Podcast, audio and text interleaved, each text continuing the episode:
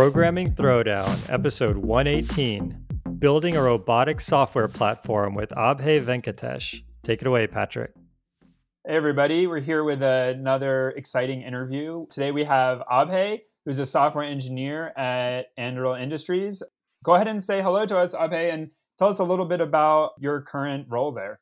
Yeah, thanks for having me on the podcast, Jason and Patrick. I'm Abhay. I'm a software engineer at Anduril Industries, and I work on platform infrastructure, mainly focusing on aspects of simulation, deployment, and so forth. Before that, I did a lot of work in our autonomy area of expertise and uh, did some foundational work there, and also have a background in perception and machine learning. You said so many buzzwords already right up front. Uh, you're gonna have a lot of people very excited. I mean, I think there's a couple topics that I think are very motivational to people uh, mm-hmm. early on when they're getting into programming, or at least they were for me. Maybe now people are excited by like you know websites and web apps and stuff, but mm-hmm. for me it was always building games and building robots. Right. Yeah, I guess uh, to the point of buzzwords, I, I, often like to say we do everything but blockchain at Anduril. So we really do have that diversity of expertise, and uh, certainly uh, robotics is one of the areas that we are particularly excited about. I'm particularly excited about, and um, yeah, I, I, you know, the first time I started working on robotics was uh, at Stanford, where we had this fun project of well having this sort of chairbot, and um, okay, the sort of problem space was going to study how humans interact with various robotic furniture, and uh, how can you sort of imagine those kinds of interactions and sort of worked on building this chair robot that was literally you know a chair with a Roomba attached to it, and uh, you could control it using an iPad and try to like run your experiments that way. So uh, yeah, it's a, it's a fun space. I mean, my first thought is like you're programming the chair to move out from underneath someone when they try to sit on it as a prank. But I assume that's not what you were doing. Yeah, yeah. I, I cannot I cannot deny that never happened. But uh, certainly it is. Uh, yeah, it's it was a lot around what is an acceptable approach. Like, can you think of a chair what are the sort of acceptable interactions that would be sort of socially pleasing or you know not not aggressive necessarily thinking about how robots should interact with humans in general and trying to build like a design model around that was sort of the research goal and um, yeah so it, at least that, that was my foray into robotics and certainly have taken it a lot, lot more places from there very cool uh, so so for a second here uh, i think most people kind of know the word robot or even know of robots, right? So you mentioned like Roomba, people think of sort of like androids. So mm-hmm. I mean maybe in like your mind, not not necessarily like a definition. I mean maybe that's kind of too boring. But like mm-hmm. what is it that makes robotics as like a field or a practice? Like what makes it different? What makes it robotics? And then mm-hmm. for you, like what makes it something that you're excited to work on? Yeah, yeah. I guess I think of robotics in a pretty broad sense. So usually, uh, like you mentioned, people think of Roomba, or even even more in, in the broader sense, people think of like some sort of robot, like C3PO or R2D2, mm. and uh, it's like a somehow it has a body and a physical state. But robotics can be much broader than that. Really, even just a sensor with a control loop, meaning that it interacts with the environment and gains data from the environment, you could think of that really as a robot. And uh, in that broad sense, you know, robots are all around us. Even your fridge has a robotic component to it, and uh, you know, even your microwave or certainly your phone. So yeah, that's that's how I really think about it. And uh, if you think about it in that broad sense, then you can start making sense of really what what are robots and what they do for us and the value of them are, are there things about programming robots like that that you've found in your work that are are sort of different or unique to? I, I mean, I guess for me, like hearing you say that it involves the physical world and, and sort of interacting with it in some way, measuring it, affecting it, and having some control loop for that. I mean, is that the essence of what makes it sort of different, or do you think there's something more there? Like before, you were mentioning your chairbot and how like there's a human component that once you have something interacting in the world, you're sort of interacting with humans as well like what do you find particularly engaging or is there something that you find particularly engaging about that yeah i guess there are a few few differences. Uh, the main thing I would say is that interactive component with the environment. So you can contrast it against like building a database where uh, it's a lot less effectual in the sense that you don't necessarily directly interface with the human. You're usually serving requests for uh, other pieces of software. Whereas usually when you're making robots, a sensor or uh, some sort of actuator, it does have that closer uh, control loop or interaction loop with the environment. And that sort of is, um, I would say, quite different, mostly because interacting with the real world is really um, on a higher dimension almost. So when you're building a, let's say, a drone, and you have to make it fly around. It's kind of funny uh, in, in the beginning, at least, because um, when I was first writing control loops, you would think that the robot would behave in a fairly straightforward manner, but it almost never does. And uh, it, it, does take some getting used to in terms of uh, building a robust, robust robotic system and making it, you know, impervious to uh, all the various states that could be possible in a complex environment. Ooh, impervious. Oh, I like that. Yeah, I mean, I, have done a little bit of, you know, like hobbyist dabbling. And I think this thing you're pointing mm. out, right, that it's very different from my day to day programming to work on something which has mechanical failures, mechanical limits. You know, there's like, you have to think about it's not just I'm at value one and I want to be at value two. You have to think about how does a transition between, I guess we're calling it sort of states. Like I have a servo motor. A servo motor doesn't move instantaneously. So if I tell it to go to 90 degrees and then to 50 degrees and then to 70 degrees, well, it may still have only just started moving. So you got to think about sort of like the uh, progression of time and the limits of the system. Yeah, I also find that very, I don't know, like a different challenge, I guess, than like you point out, working with a database or an application.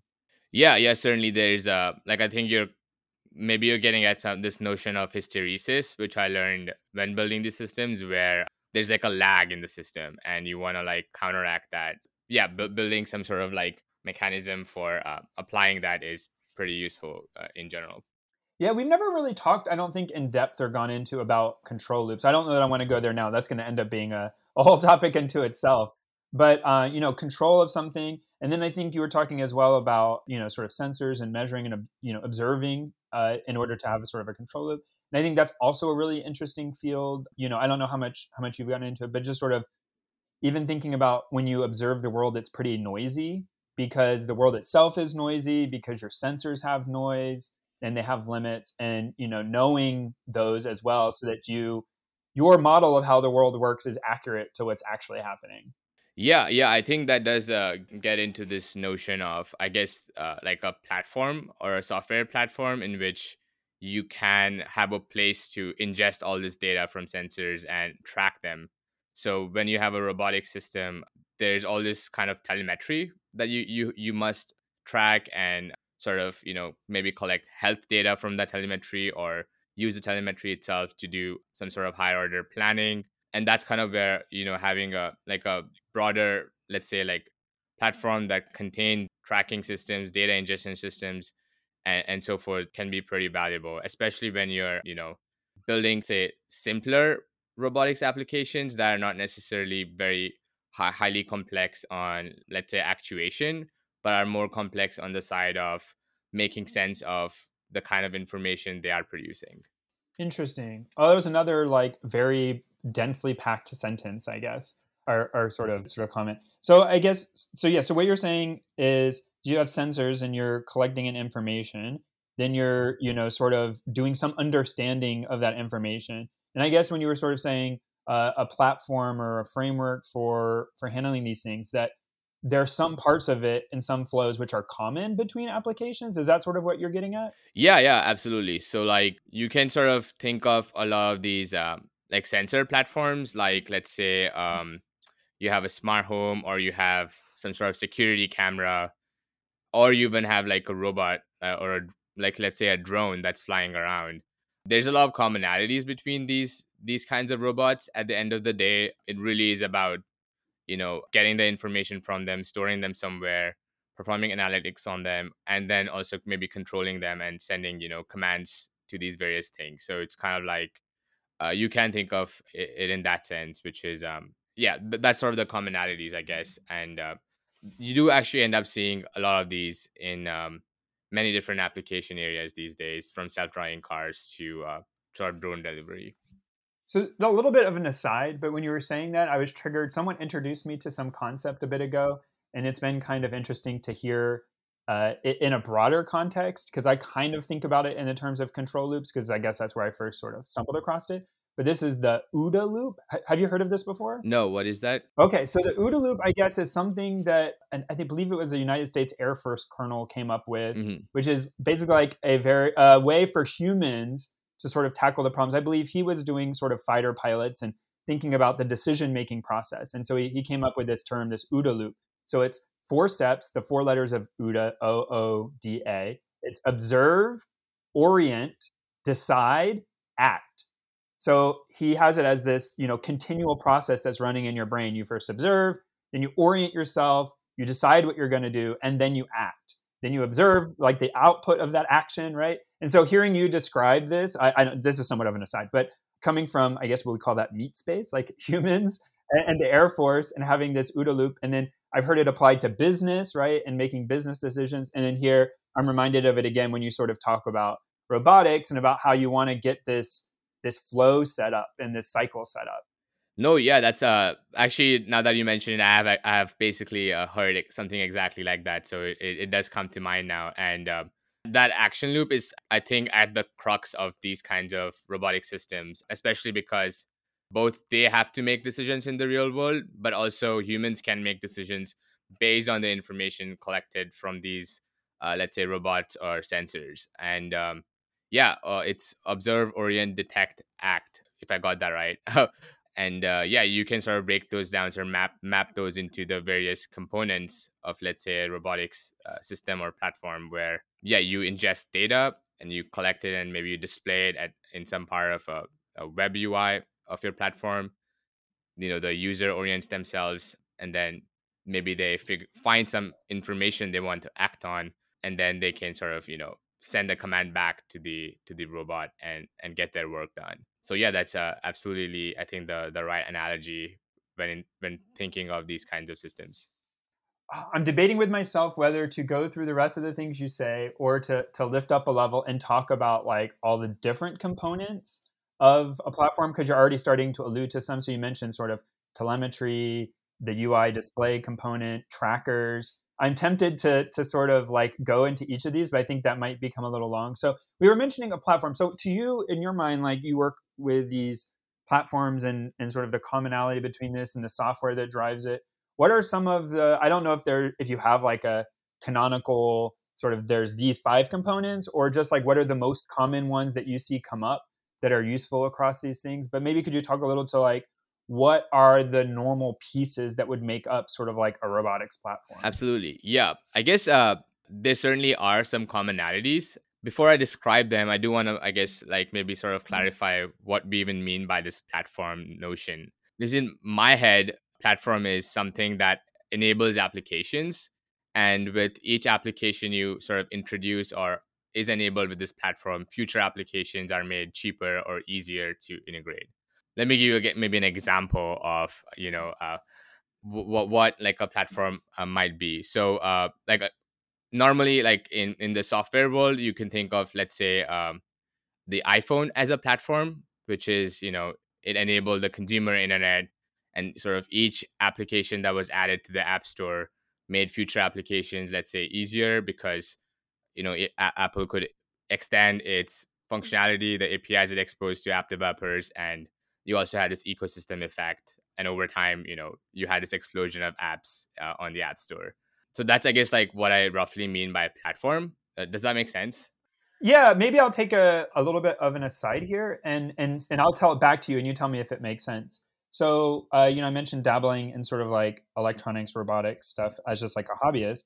So for me uh, one of the things that was really interesting is even though I was a programmer and I started very early, predating some of the more modern stuff, you would have to go and find a C compiler for an ATmega part and or an Atmel Atmel part. What is it? Uh, AVR eight or whatever, right? And it was some strange platform. It had very low level libraries. It was very hard to write for that chip. Then the Arduino Raspberry Pi came out, and so to me, like when I hear you say you're describing, is that the something like an Arduino where it is it is a hardware set, but in actuality it's a library that gives you your sort of input point, it gives you libraries for taking in sensor data, for actuating sort of motors and whatever. And you actually can run it on several different not just Arduino platforms themselves, but even other processors will adapt that library because like you were saying it it speeds up people's ability to get in and do integrations and make applications cheaper because so much of the lifting is done for you. Absolutely, yeah, that's exactly what I mean uh, by platforms, and Arduino is uh, certainly qualifies for that. There is like a similar platform uh, in the hardware world called NVIDIA Tegra, which has basically enabled, I think, like single-handedly enabled the edge uh, sort of edge perception or edge IoT uh, revolution that's currently happening. And certainly, it's for the same reasons you mentioned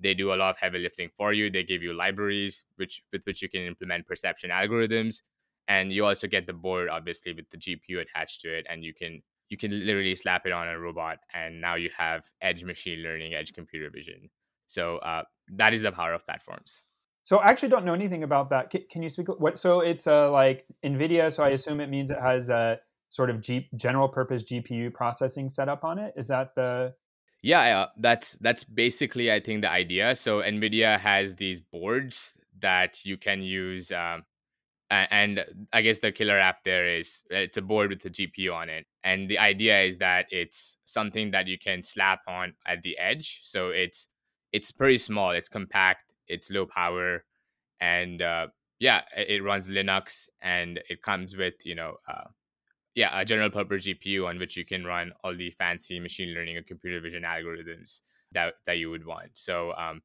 and, and the promise of that again is you don't have to, let's say, if you have frames or camera video that you you have on your robot or sensor, the promise of NVIDIA Tegra is that you don't have to ship those frames or video off to the cloud and run inference on the cloud. You can actually do it on the edge, which can yield performance improvements, you know, much better latency uh, on inference and so forth. Okay, that's probably worth a call out as well here. So the word edge isn't an edge between two nodes, but edge is the like frontier of the like la- like the thing doing the observations. Yes, exactly. So there's uh there's like I like the edge compute and then there's cloud compute, and that's the contrast here where you run cloud is in you know data center somewhere in in a big warehouse, whereas the edge is it's near or it's it's it's at the edge of where it's actually happening, so to speak. And you have compute that is sort of spread out across the environment rather than, uh, yeah. So that that's the idea here. So that's pretty interesting. I guess in my experience, I've mostly encountered I what you're calling edge compute, but edge compute as only edge compute. Like there's no cloud component.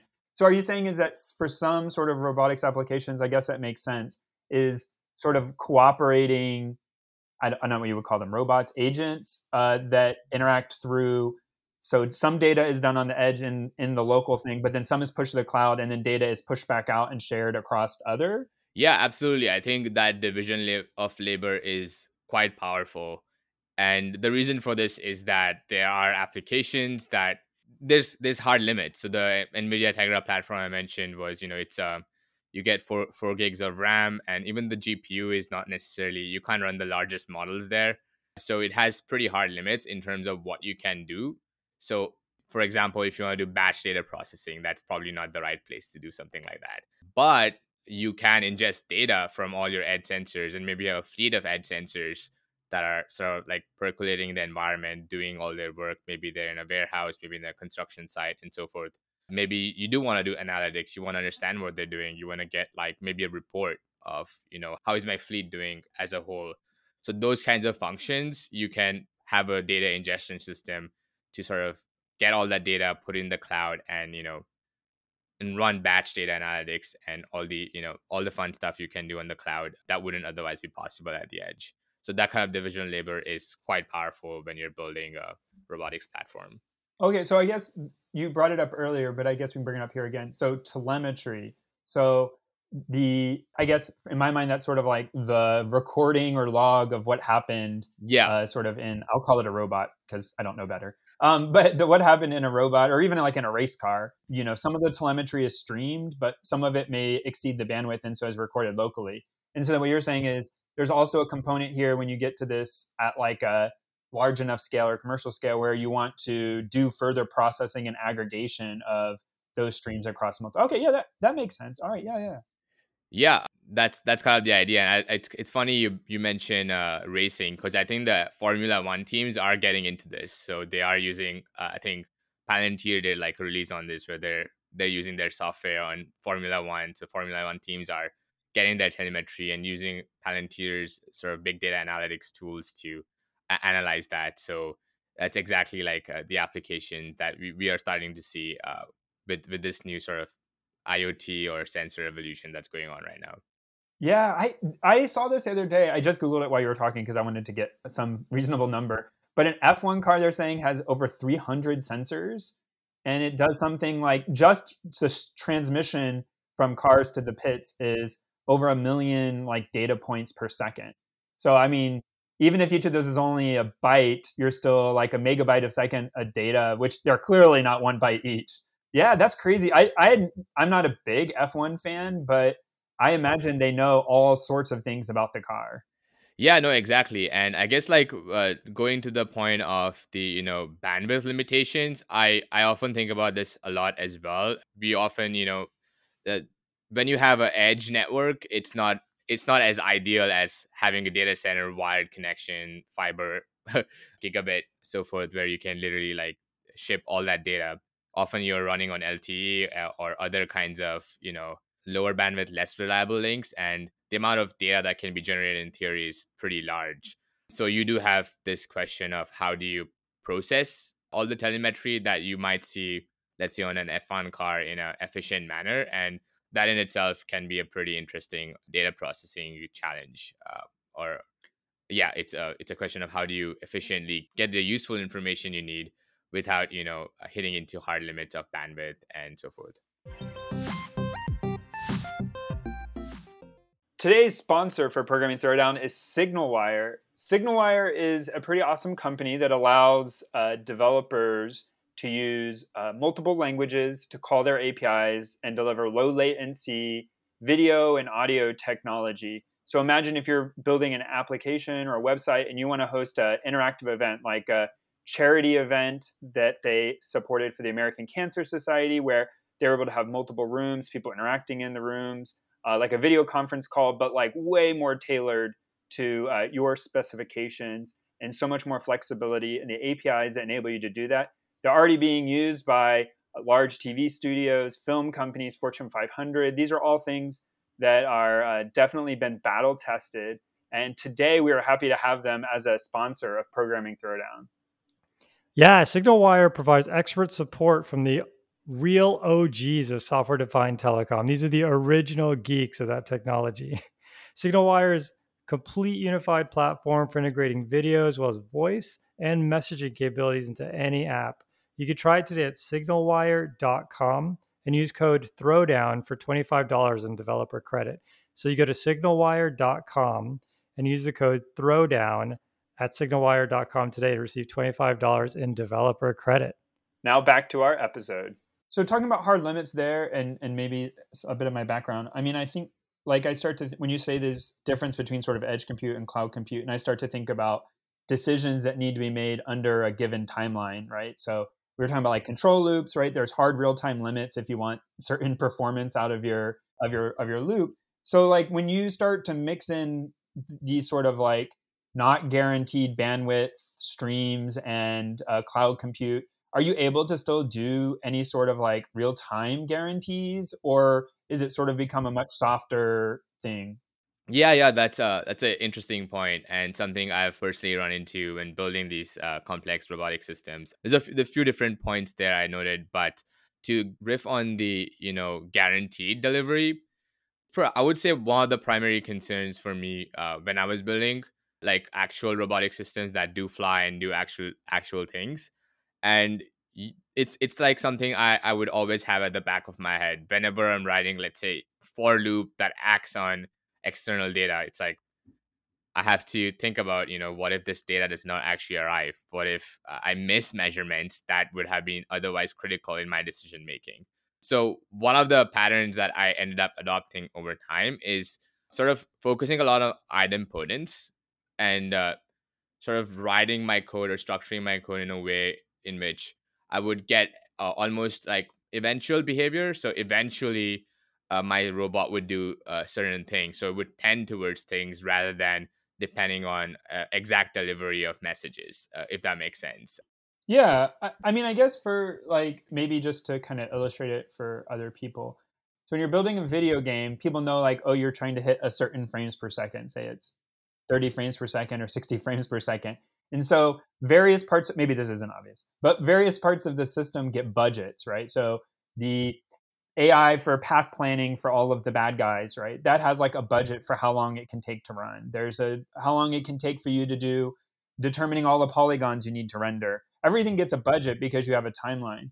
But for things like robotics, the difference is instead of dropping a frame of video or having a stutter, which is not ideal, and that's very serious work, if you're flying a quadcopter and you have your motors need to have a certain signal sent at a certain rate to control how fast the props are spinning. If you miss one of those, the issue is that like the system isn't going to behave like you thought it would. Like there is a how fast you need to respond to an input from either the, the vehicle itself or from a human controller if they're in the loop for the system to behave as you've uh, sort of modeled it. So I guess in some systems you get these deadlines which are are very serious to the operation. That was super vague. But like if you imagine a robot arm, you know, moving around the world, and if it sees a person step into its path, if there isn't a guarantee that you can see with your camera or sensor that the person is now in the danger zone and stop the robot within 100 milliseconds, if you end up with a garbage collection running during that time and you end up with a 50 millisecond delay, then all of a sudden you can't guarantee the safety of humans around that robot. No, I think uh, that's exactly uh, that's a pretty pretty big concern when you're building robots, especially those that interact with the real world and are near humans and or are doing similarly like life critical stuff. So I guess one pattern that shows up when you're trying to build systems like that is you want to have let's say like a safety layer. So you want to actually break up your system into say the functional layer and the safety layer and uh, you want to keep these pieces quite like decoupled and uh, the safety layer is something that kicks in whenever let's say your telemetry goes off or whatever if if it thinks that something is off that it's not receiving the information it needs to be receiving the safety layer should kick in and hopefully you have like a path to uh, say safe exit. And uh, i would say this this seems like a probably a pattern that you see across drones robotic arms in manufacturing or even probably self-driving cars where you want to like safely stop and uh, if your uh, sensor systems are malfunctioning or your telemetry is off and so forth. So yeah i found that pattern pretty useful in general yeah i guess like th- these topics get pretty involved like how how you sort of guarantee safety especially if you start talking about various certification organizations who uh, want to you know safety certify something or medical equipment like a pacemaker. Not only like having it be safe but proving that it'll be safe becomes quite a an involved process i guess. No absolutely. Um you know i maybe that's a domain topic in formal verification that could be an interesting area i haven't looked too much into it but yeah certainly like you would have to prove that your software will work under these uh, in these constraints and show them your source code and so forth yeah, I haven't personally been through that uh, process so far, but yeah, I imagine it's uh, it's a tough problem. At least uh, you know one one thing I do is really like very defensive programming when I build some of these systems is default to nothing or you know uh, landing if I'm running a drone, for example, if if nothing or returning to base, which is the other other concept in drones. But yeah, so always having that uh, default fallback pattern helps you have that kind of defensiveness without you know requiring formal ver- verifications yeah yeah i've had incidental contact with some of this a couple times i guess formal verification where you sort of have like a provably correct or at least for one definition like a provably correct way of coding or design spec and you know you have certain axioms and you guarantee those axioms are met I've actually never come across uh, like a system that that tried to tackle the problem that way. Although I know people do do it. It's an interesting field. Um, but yeah, what I've seen more common is, I, I guess, sort of similar to what you're doing, this defensive programming, which is you could talk about things like C or C++ coding standards and like what you're allowed to do. So like one of the the easiest to understand ones is it's very common if you're using I'll use C++, that's what I'm familiar with. If you're using the C++ standard library, right, and you have an STL vector and you're inserting something, it's actually allocating as you're inserting, it's allocating extra and moving stuff around, it's doing a lot of work. And if you're doing that inside of a loop, you can end up with a lot of performance issues because when the memory goes to be freed, what the allocator does or doesn't do at that time period isn't very easy to guarantee is to reason about. Or what if you ran out of memory because you didn't do it? So one of the techniques there in, in this sort of you mentioned uh, defensive programming is do all of your allocations up front so figure out what you're going to need do them at the very beginning. That way the system either fails to start up uh, or once it starts up you sort of know no more allocations. And i've seen that be done even to the point where the allocator is effectively turned off after like some phase of the startup cycle and anything that tries to allocate is like guaranteed to not work. Yeah, yeah, I think C++ even makes it pretty easy for you with the reserve keyword. I'm not sure you're familiar with that, but yeah, you can like reserve uh, space before you even add to the vector. So certainly, uh, that's a pretty good pattern in C++ defensive programming. But you could also do defense, not necessarily on the um, let's say the code level, or, but you could also do it on a process level, which is uh, let's say more coarse but easier to manage. For example, you can you can set you know constraints on how much memory or a CPU or process should be consuming at any given time, and you can sort of like manage the processes running on your uh, compute board in a way that you just kill, let's say the the application processes whenever maybe they're going off the rails for whatever reason, so that the um, the backup or the safety processes uh, should have enough enough memory so that the the drone can return home or the robot can safely reset to a safe state.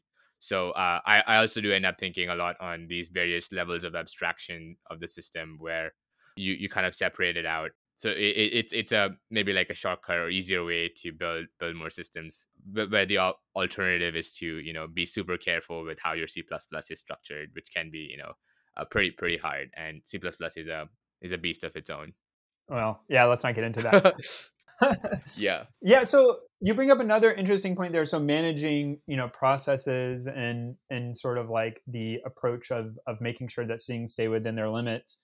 I guess that's an interesting thing too. So when we talk about something like Tegra and you mentioned like oh running Linux and having that kind of stuff, is it in your experience like I mean is it mostly very familiar mm-hmm. like mm-hmm. Linux operating systems with all the sort of programmer ergonomics you would normally see related to that or are a lot of the times you're interacting with devices that have more specialized operating systems right no that's a good question i would say the main difference is uh, actually the architecture which is maybe not not that different these days since you have arm on mac but the nvidia tegra platform is an arm arm thing so and normally your linux running in cloud or on your desktop is an x86 uh, architecture so that that ends up being like probably the biggest difference in terms of the development environment that is exposed to people. That being said, you also want to do want to be careful in terms of how you sort of structure your operating system on the robot itself. And by that I mean, you know, one of the intricacies of compiling a program on Linux is that you, there's no guarantee that you get the same artifact when you compile it on, let's say, your cloud computer or your desktop. And they could be the same architecture, but you know the intricacies of like your package management and all the paths you have set up on your linux those can basically mean that the compiled artifacts are completely different and uh, it could mean that there are intricacies like like the memory management problems or even cpu cpu problems you can run into from that so that is uh, i would say a big area of challenge and we do have there are actually pretty good tools these days to deal with that and uh, I don't know if you want to go into that, but there is this thing called Nix. I don't know if you've heard of it, but it does solve this kind of problem. So, so I guess what you're talking about here, I, and and maybe the word is like doing reproducible or hermetic builds, so that you know that if every engineer does the same thing. So I've heard of people using sort of Docker to tackle the challenge, but right. you were mentioning this Nix. So what is Nix? Yeah, yeah. So I think Nix is again like uh, I think their goal is to solve precisely the problem you mentioned, which is you want to have a hermetical, reproducible build. So when two programmers are building a artifact, it results in the same artifact. Uh, so yeah, and you, and you should be able to prove that because if you if you can hash the binary or something or, or the out the build artifact and they have the same hash and you can compare those and so forth. Nix tackles this problem by you know providing a Nix is a programming language that allows you to build things and you know it will you can sort of like specify hey this is my source code. This is the way these are the build instructions. These are the inputs to my build. So if you need cmake or other you know uh, you need bazel or whatever to build your things you can put specify those inputs and then what it outputs is a artifact with a hash and it could really you could build anything. You could build a text file using nix. So you could say uh, you know build instructions just copy paste this text into a text file and the output is build.txt but the advantage is that you run the same let's say it's called derivation the concept you know you specify derivation which is the blueprint of a build. And the key bin here is when you run this derivation on two computers, two developers running the same derivation, they get the exact same output. And if they don't, they can verify this by comparing the hash. So that is sort of the the key feature it enables. Interesting. Yeah. So I guess maybe people have run this. I've seen this also come up as people doing Python stuff run into it just will grab whatever you installed to your system and you don't know what dependencies, so you send it to someone else and they're like, this doesn't work. So then people use sort of like virtual environments with pip and a requirements file that specifies I want this version of the library to be used. And I guess what you're saying is so Nix is able to do that for more than just you know a single application, but actually for the operating system itself. Yeah, yeah, I'm very impressed that uh, you're able to pick that up. So that's exactly the the idea here, which is that you don't necessarily have to have your build target as a text file or a binary, but you can literally build an operating system in this manner. You mentioned sort of Python virtual environments, and you know, yeah, you can specify requirements.txt, but then say you want to set up a Python virtual environment, that is actually non-trivial. Like I actually struggle a lot with with getting a virtual environment going and installing my requirements.txt for whatever reason. Uh, but Nix actually lets you have all of this defined in a, a set of files. There's even a notion of modules, so you can decompose your operating system into various modules and you can literally have a repository that describes an operating system and that lets you reproducibly sort of build these operating systems.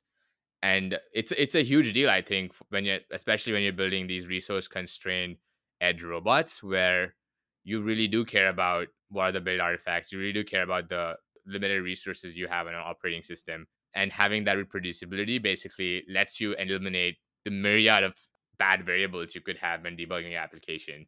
So uh, I, I think it's a it's a it's a really powerful tool. Well, I'm gonna maybe se- segue a bit, I guess. So we've been talking about a little bit of, I guess, sort of like the very low level parts, right? So like the operating system, real time constraints. But I think I I, I sort of uh, that's that that's sort of my background.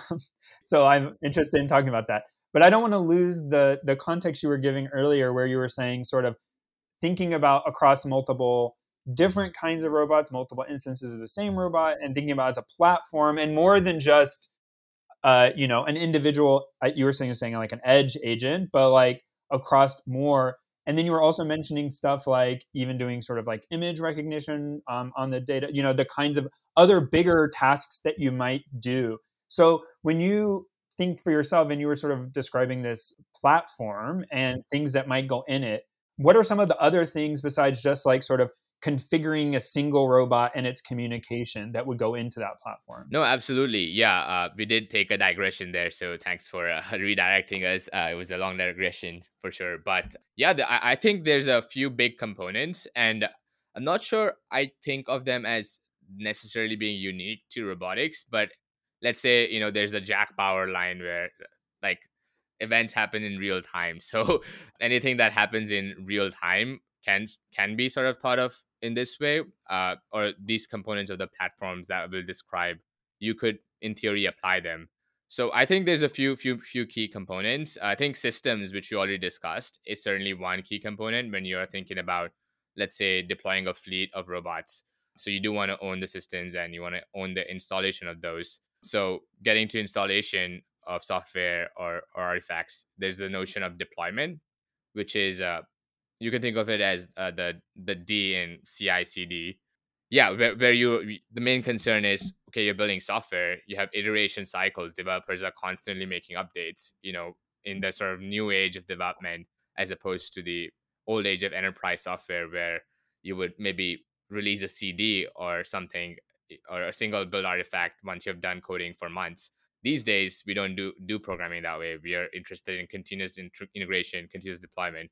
So deployment becomes a key aspect of running these sensor platforms. And and yeah, uh, the other the other aspects are simulation, which is sort of simulating the robotic fleet in the cloud environment. There's data infrastructure, which is you know you th- these are data generating systems how do you ingest those how do you perform analytics on those how do you you know run image detection like you were mentioning earlier and finally there's sort of like a networking component which is these robots have to communicate over a network and uh, you can't wire them. I mean even if you did wire them that would still be a network. So there's always a communications network networking aspect. And finally there's building clients and apis for these robots and what are sort of the ideal ways in which you can structure that. So i would say these uh, five or six areas are uh, roughly key or core components of building such a platform and you will see these patterns across pretty much any any robotics or iot or sensor platform you see whether it's from amazon or microsoft or any other company really. Uh, so i'm going to try my best to go to go one by one through them and and sort of like give us a chance to talk about about maybe each one. So the deployment I I guess like for me, I think about the Mars rovers and oh no, there's a problem. We don't know what's wrong, and like we need to run a build and send it. I guess I'll, talk about simulation here as well. So there's some issue. The Mars rover stops moving. Some poor guy or girl has to show up to the office and like figure out how not to strand multi-billion dollar like piece of equipment on another planet. And then, they, but but eventually, all that happens, and someone has to deploy the binary. Right, right. Um, no, that's exactly the challenge. It's funny that you mentioned that because I was having the exact same conversation with a colleague who did work on similar stuff in the past. So uh, it's eerily accurate, your description. And certainly in the Mars case, the challenge is quite complex because, you know, I, I think it, it's not like the communication itself is not instantaneous. So it takes a few minutes or something, 30 minutes, I think, uh, if I'm remembering correctly, to get like some some packets from Earth to Mars and uh, certainly like you know they don't necessarily have the challenges of continuous integration continuous deployment where you know we have they have a fleet of coders who are releasing software every day or every week. I'll, I'll follow fair enough. But certainly the the question of patching bugs is quite important because when you have these robot or sensor fleets they are basically out there in the environment and for they are there for their lifetime unless you send a field service agent to go and fix it. And in the case of Mars, that's uh, the logistical nightmare it can be well understood. Call up Elon, I guess. You you have to call up Elon or Bezos these days if, if they're taking a flight. But yeah, so I think deployment sort of does solve that problem for you. And it is it is a big area or a deep area of thinking about how do you deliver software to your fleet. So I, I guess like two questions I have there. So like the first, we were talking a little bit about like compartmentalizing your your system and having like a safety part and then like the normal part and monitoring each other. But then I guess for deployment as well, like there's always a risk that if you're doing continuous deployment, like sure you tested it, but that there could be something different or some glitch or a bit gets flipped because whatever neutrino flies through and like swaps a, a bit in your robot. Like how how do you handle the sort of like risk of over deploying and and accidentally shipping something that's bad? Yeah yeah i think a key aspect of building good deployment software is building good rollback software or undeploying your software. Yeah so when you make a software update onto your edge you have to build you have to be ingesting that telemetry we previously mentioned. You have to be you know constantly ha- having good well designed health checks that will you know catch bugs for you and automatically roll back. Deployment for robotics is slightly different from deployment for cloud because cloud is always connected. You always know that there's going to be a network link. It's easy to roll back. You don't even have to have, let's say, uh, rollback artifacts present at the edge in the cloud. I mean, you can just you can just resend the latest artifacts if you or, or the previous artifacts that you wanted to roll back to. Whereas when you're doing deployment at the edge, you need to ensure that whenever you're making a software update, you have the previous rollbacks locally available and ready to go, and you have a an operating system that can do that for you. And Apple does this pretty well, I guess, where you know if there's some sort of bug that you can, you know, or, or you let's say you turn off your phone in the middle of update, it will revert back to a uh, functional condition. So you do have to think about those kinds of things when you are deploying at the edge um, and having that rollback ready and health, health checks. So uh, yeah, I guess it makes sense. And then having them on the edge and being able to roll back, and you were talking about like not having constant communication. So is there? I'm curious. Is there a, some sort of negotiation that occurs about like when a robot wants to take an update, like when it's a good time to do it, or is that something that's sort of just like pre-programmed? It's like oh, at night when it's plugged into the charger. Yeah, no, that's an interesting question, right? I guess uh, we, like I mentioned, health checks, and if you don't have the network link, how do you know that health checks are gone off? So it's certainly you could maybe you know have a pattern where, let's say, in a drone, maybe it has a life cycle. Let's say, let's consider the example of a drone delivery uh, system where the drones, let's say, fly around, make the deliveries, and return to base at the end of the day.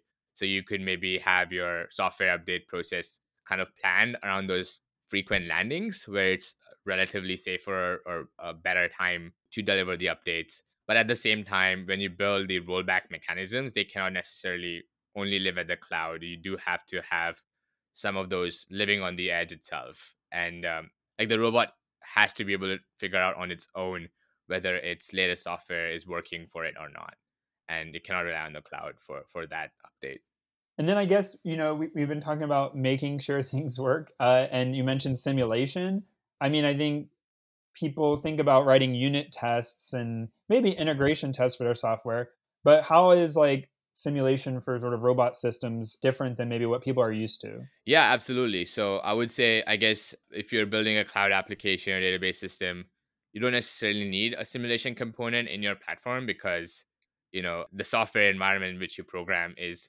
roughly representative of the software environment in which you will be deploying that.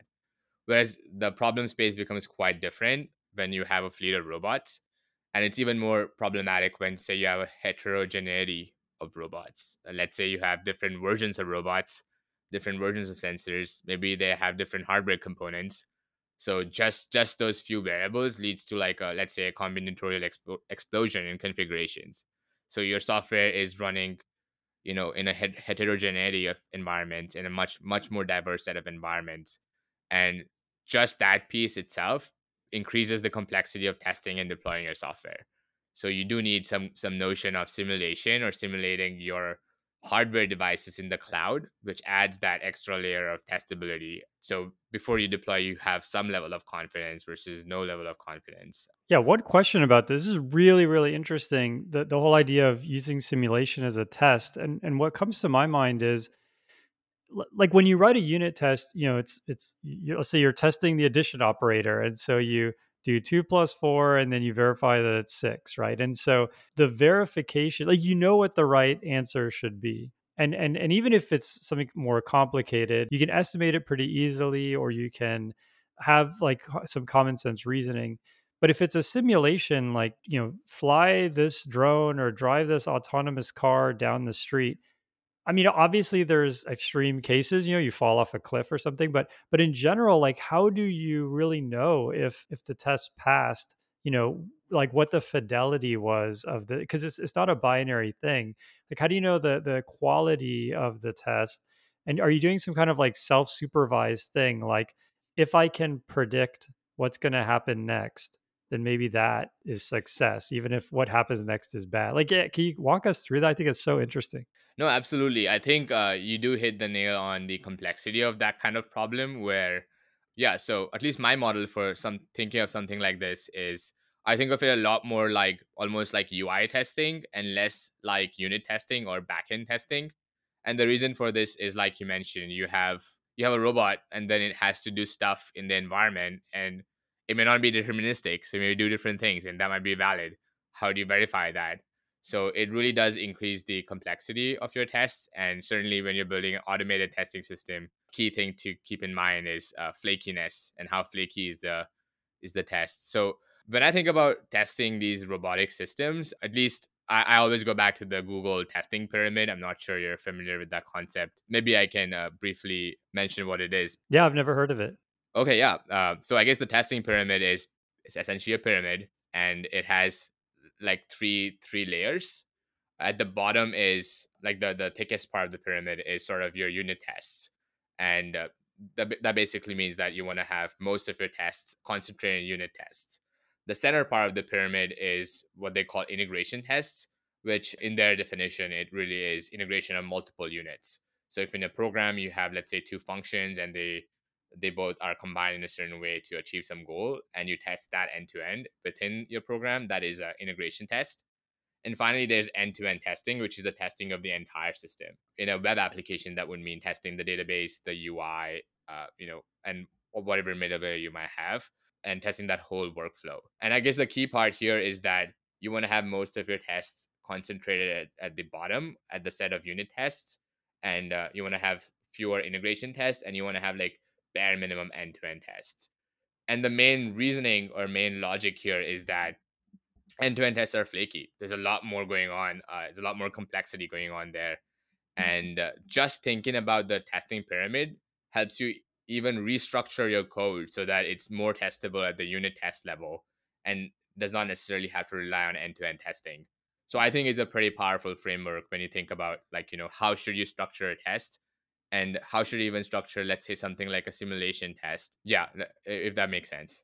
Yeah that makes sense. Cool. Thanks for explaining that. Yeah i guess the way that applies at least in my head for simulation is that we have these behaviors that robots can do. Let's say like you have a drone delivery trip and you want to make that trip and you want to verify aspects of that in an automated fashion, uh, you would focus on testing the bare minimum of that. Uh, so maybe you test all the message passing of the system, or you maybe test some terminal states that the mm-hmm. system might have.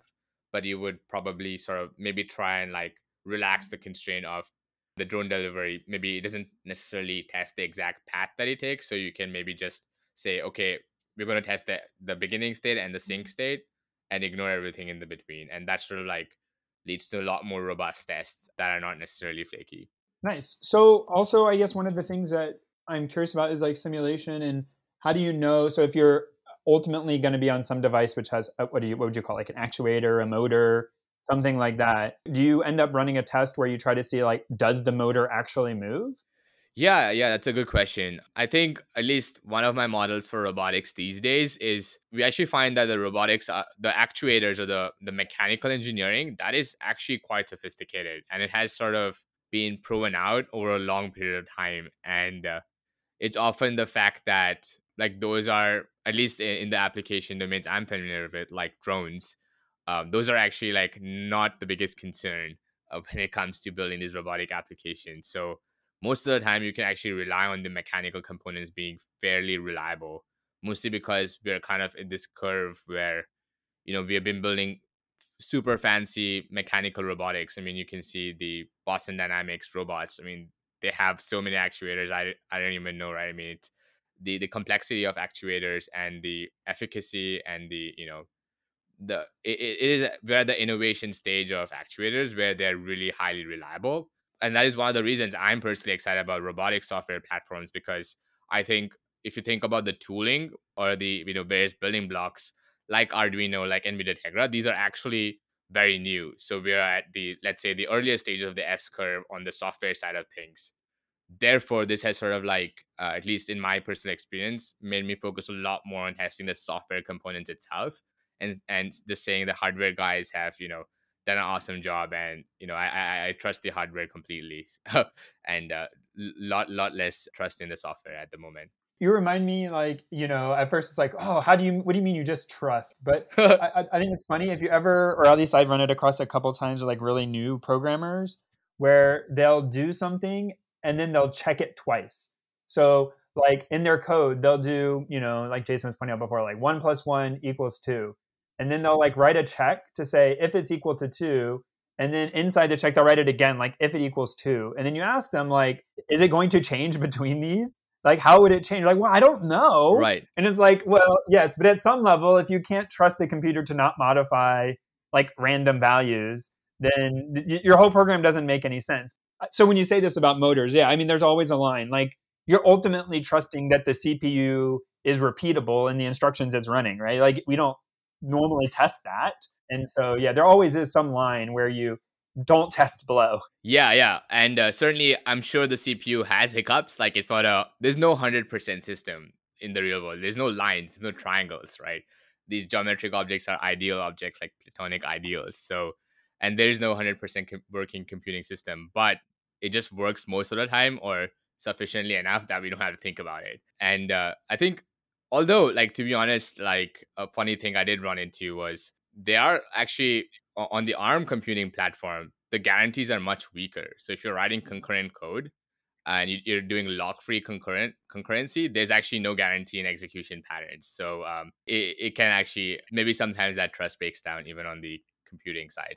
Yeah, I mean, all of the like out of order execution stuff that they had Intel that led to like the Spectre vulnerabilities and all of that. Yeah, it turns out none of us know what the CPU is doing, or at least not that we we thought it should. But cool. I want to make sure we get a little bit of time to talk about, you know, so we talked about most of the elements. I think there was a couple we left off, but I want to make sure we have a few minutes to talk about sort of like what comes next. So you were describing sort of having a platform where, you know, the robots data gets brought in, you know, somewhat you deal with this heterogeneity, creating like, you know, I imagine you didn't really talk about this, but like databases where the data is stored and can be analyzed and sort of gone over, which leads to the ability to like refine behavior and improve things by doing traditional like big data analytics. But like beyond that, you know, I, I, don't know. What is your thought? Like, I have some stuff, but I don't want to like bias the conversation. So I guess I'll let you go first. Like, what do you think comes next? So, like, there's more and more robots. You mentioned like drone delivery, Boston Dynamics, like I, cars. Like, I think we are seeing more robots.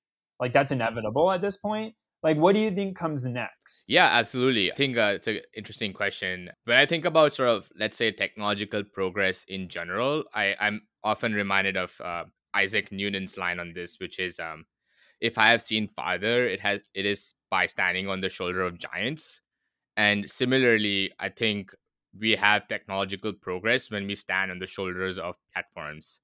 And certainly there's like you can think of these in layers. So we have the linux layer we have the operating system layer with the networking layer we have the hardware layer. And like we mentioned earlier about trust like we when we make progress we trust each layer of the system incrementally. Similarly so when we have these platforms i think we are not quite there where we can say we have a mature set of robotics platforms on top of which we can easily build applications but if we did or once we do have some of these mature platforms, which in which it's very easy to build applications, you have higher order APIs. Uh, one of the things I've been fantasizing about is you have this, you you just literally have a declarative behavior uh, specification system, and everything else is abstracted away from you. You don't have to think about the systems. You don't have to think about the deployment. You don't have to think about the simulation. All of that is like somehow provided to you. If you have this kind of let's say platform, you can build higher order applications. You can do I don't know things like much better like fleet management for robots where you they do actually you know uh, optimize their paths they do share tasks collaborative autonomy is i would say one big area that that gets enabled in this way where if you have let's say a fleet of robots they're not necessarily doing work independently or individually but even collaboratively. So they are sharing data applications are like you know you can you can imagine a high order of applications. And you know this gets mentioned a lot but i do think you can also start building really like powerful learning learning systems that automatically you know learn behaviors. And once you have all that infrastructure in place you can you know start doing some of the the hopes we have for reinforcement learning and and so forth. Yeah i guess that's kind of like that makes sense like moving up the abstraction ladder let's call it and and getting higher and higher order so most people don't worry about programming in assembly anymore, or at least do it rarely. You know, we keep moving to higher levels. And then I think this thing you talked about, reinforcement learning, I guess is is one of the things that I always think about, but it is probably and well, Jason will probably chime in, but it feels like maybe in a little bit of a perpetual future where you, you see things like was it OpenAI did a gym where it's like, oh, here's a bunch of video games with like standardized input. You were talking about simulation. I mean, if you have enough of a fidelity in your simulation, in theory, you can put agents in there, give them a motivation or not, and have them figure out like what it means to sort of move around in that world and how to optimize themselves and you know yeah it's super like yes gets very sci-fi you know uh, people write about this but uh, hopefully they don't turn uh, Terminator on us. Yeah, Jason, what are your thought about that? Yeah, so so actually, I think robotics and reinforcement learning both have the same phenomena, and I don't know if, if maybe you gave me this this soundbite, but uh, feel free to take credit back for it. But people say you know it's called a robot until it works reliably, then it's called an appliance right so so like your washing machine isn't a robot anymore your refrigerator isn't a robot anymore but you know at the time they were these mechanical you know aberrations right and and they didn't work well and so that was the right time to call them robot. And i feel like reinforcement learning is is actually falling through the, the same sort of situation where it's like it's reinforcement learning until it works reliably then it's like control theory you know? And so and so yeah i wonder if reinforcement learning is always going to be just the word for the thing that doesn't work yet and control theory and and you know i don't know bandits and all these other words will be used for all the things that are already established but yeah i mean i think that both of them are we're making tremendous progress in both areas in robotics and, and rl and i don't know if we'll see killer robots because i think that the whole human values is uh, we're still really far behind on that. But yeah, I think that you know getting a robot to like you know climb the stairs of you know 90% of houses in the country like that would be really powerful or even just fold the laundry of 90% of articles of clothes would be amazing and uh, yeah i wonder how far we are away from that i mean as someone who has no background in robotics i can't tell if we're a year away from that or two decades away yeah, yeah, I think uh, there's a there's a lot there. I would say, and I, I, I love that you mentioned robotics as a pejorative term almost, where you, you, don't want robots, you want like stuff that works, which is pretty funny, I guess. And I, I think there's some truth to that. My theory on this is that it's kind of like I think people both overestimate and underestimate scale at the same time. So on the one hand, people believe that you know if you have big data, you can predict everything you can know everything you know you can know more about you that you know the the ai can know more about you than you know about yourself. So there is certainly like that belief. But on the other hand people underestimate the power of scale uh, and the sense that like there's something that does really change like there's a step function change that does happen once you do have that scale. And at least my theory of what has happened in machine learning was that initially it was kind of a toy and you know neural networks were kind of a joke but then you did have maturity of systems you know google had these really mature big data systems then it did start working. You know it did it does really work for recommendation and search and so forth but of course with pretty hard limits at the same time. So my view on this is again going back to the software platforms like once we have these robotic software platforms established and sort of permeating the world that's when you get the higher order learning systems and that's when they stop being robots and be, being you know things that work yeah that makes a ton of sense yeah, Abe, thanks so much. I mean, this has been a, an awesome interview. So we, I know you have a website. We'll put it in the, the show notes and your and your Twitter handle. Is there any other thing you want to sort of like talk about or tell people to do or visit or read or uh, you know, anything you want to kind of say? No, I think that that sounds like a great, great spot to stop. So, uh, yeah, I do want to thank you for having me on the show. It's been a really awesome experience. All right, I want to thank everyone for uh, for oh, I guess tuning in. That's outdated. For downloading or streaming the podcast. I think Abhay for you know coming on and talking to us about uh, robotics platforms. Uh, thank you to all our patrons who help make all this uh, possible. If you would like to become a patron, you can uh, visit patreon.com slash programming throwdown. And we have so many great people writing into us, telling us stuff and helping us out. And there's been a lot of enthusiasm for the uh, sort of more frequent podcasts. So I hope all of you are staying safe and healthy, and uh, we'll see you next time. See you later.